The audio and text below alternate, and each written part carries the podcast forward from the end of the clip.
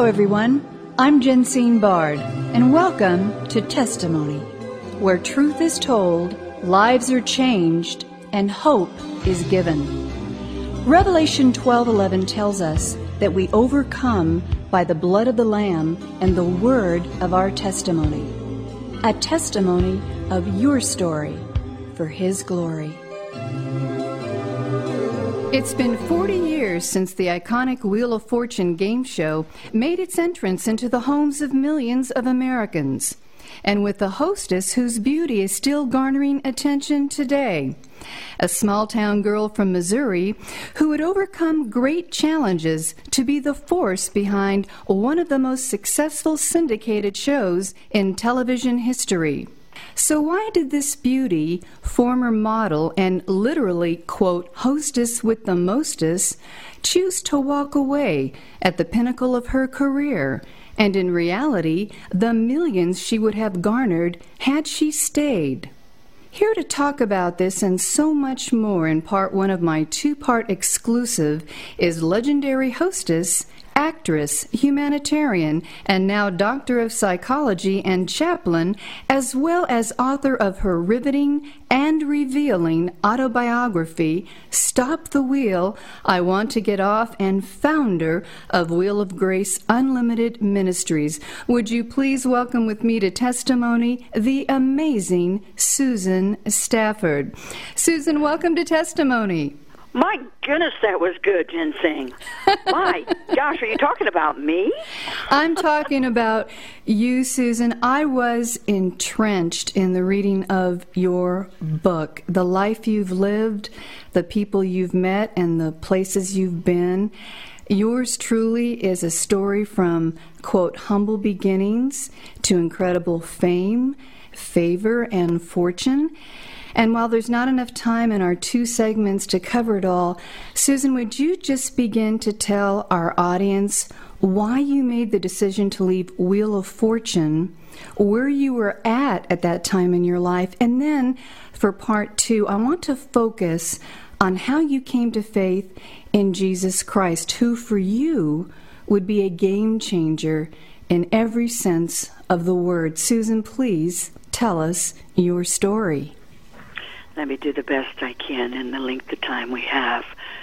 When um, when I got a Wheel of Fortune, it was called Shoppers Bazaar, and Merv Griffin produced it, and we sold it to NBC, and it grew steadfast, and we became the number one show in America. I started with Chuck Woolery, who's also a follower of the of the Lord, and and um, I stayed on until Chuck left and Pat Sajak came on. And what had happened is I went to India because I serve all faiths as long as it's with the Lord Jesus. And I went to India to work with uh, Father D'Souza with with leprosy. And I did that on my hiatus, which, of course, of the people that are in the industry know hiatus is when you have your time off. And I remember my father saying, What are you going to India for? You don't have to go over there to leprosy. You can just stay here and take care of the American people and the homeless people and the children. So it was a little bit of a pull in my heart, but when I got there, I knew why I was there. I was there because I knew that I could never settle for turning letters ever again, that I had to do more with my life. And even though it was good fame and money, I knew that I had to do it, but I couldn't do it on my own. So I had what we know as a calling. And that calling was give it up, darling, give it up. I'll take care of you.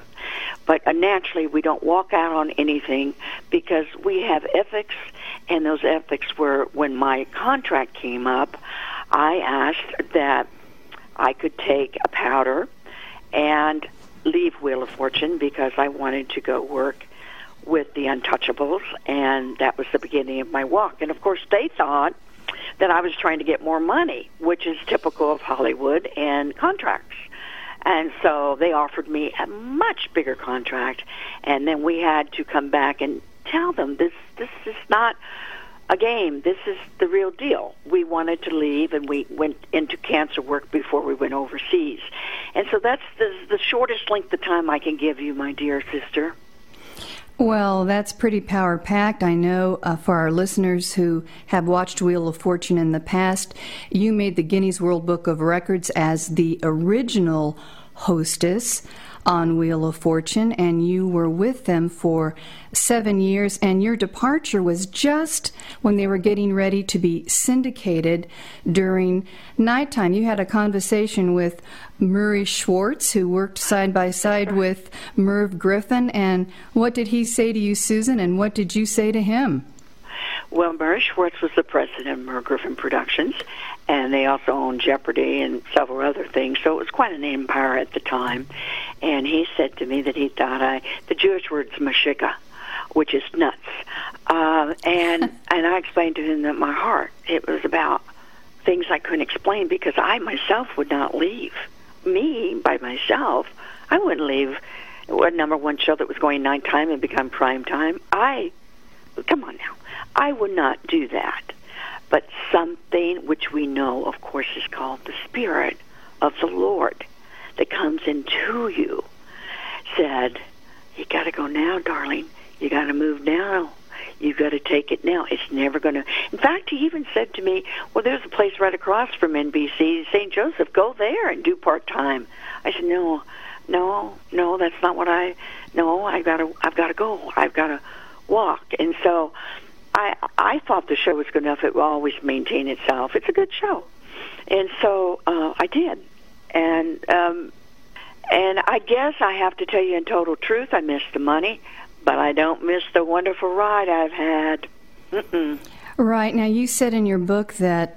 Uh, ladies and gentlemen, you're listening to actress Susan Stafford and author of Stop the Wheel, I Want to Get Off, and founder of Wheel of Grace Unlimited Ministries. This is part one of a two part exclusive in your book, Susan, which was riveting in my view. All of the people the places all of the experiences that you were that you went through. I mean here's a small town girl.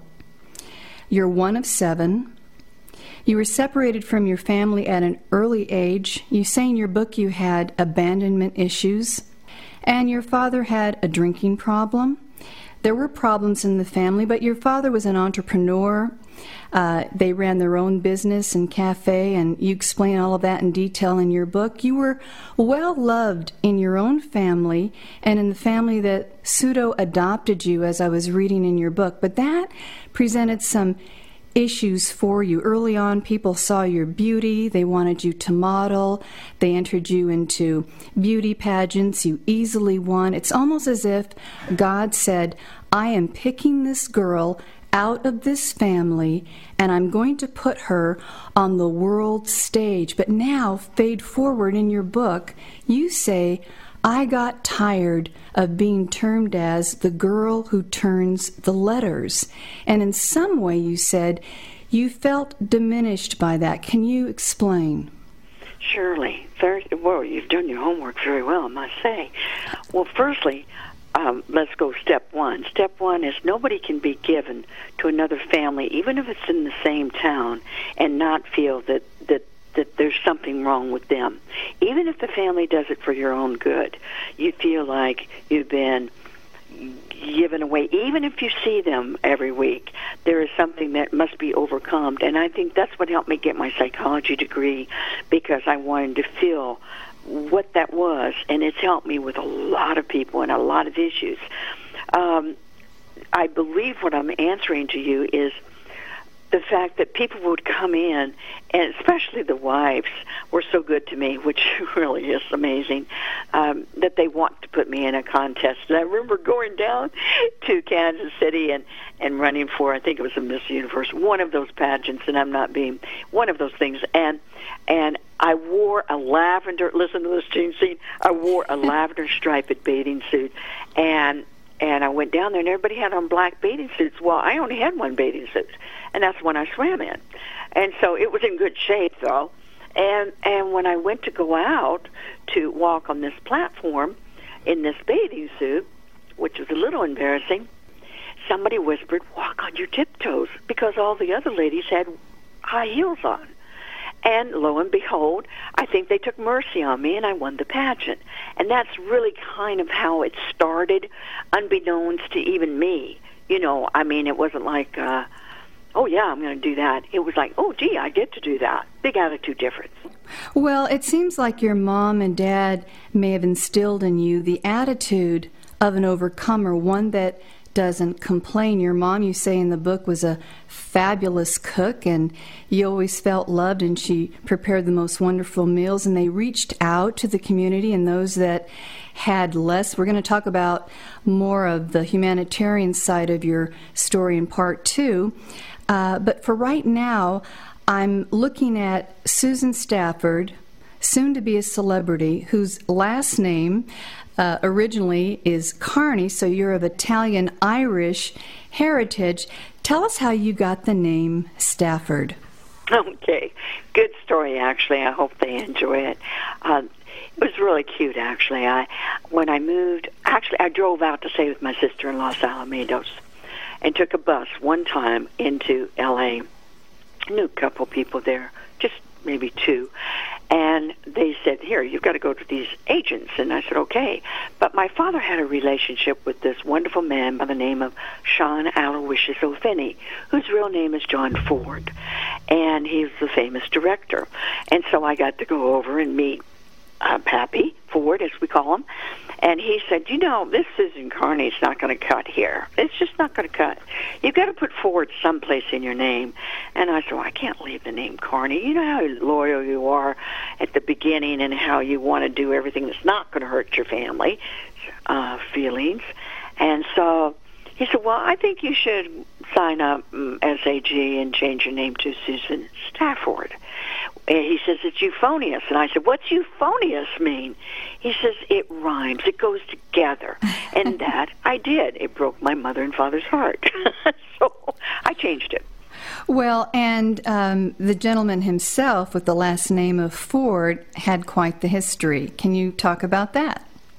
Well, John Ford has been known for actually uh, all the wonderful old time. Uh, well, he had nine Oscars on his fireplace, and I remember for all the things, Grapes of Wrath, all these wonderful, mostly Western, shooting in Monument Valley. And I remember all these group of peoples that were around me that I had seen growing up. Joel McCrea and oh, just so many, Maureen O'Sullivan. And um, I I remember saying to him, "Could I have one of these Oscars, Pappy? You have nine of them." He says, "No, that you have to earn on your own." I had no concept. I mean, I was green, and I don't think anybody out there listening at one time or another hasn't been green. Well, exactly. Ladies and gentlemen, you've been listening to author, chaplain, a doctor of psychology, and former original hostess of the iconic Wheel of Fortune game show, celebrating over 40 years and syndicated in over 42 countries, and founder of Wheel of Grace Unlimited Ministries. We're going to hear more from Dr. Susan Stafford next week as she shares more of her incredible story for the glory of God. Susan, thank you for being with us on Testimony. We look forward to hearing more of your story next week. God bless you. And the Lord bless you. Thank you for giving me the opportunity, Jinsey. Testimony is a global broadcast made possible by the generous contributions of our valued partners at Jensine Bard Ministries and you, our listening audience. Together, we are reaching souls for Christ one testimony at a time. If you would like information on how you can support this broadcast with your tax deductible gift, please visit us at jensinebard.com. That's one word, J E N S I N E B A R D.com. And join the conversation at our Facebook page, Testimony with Jensine Bard. Thank you for listening, and please join us again for Testimony.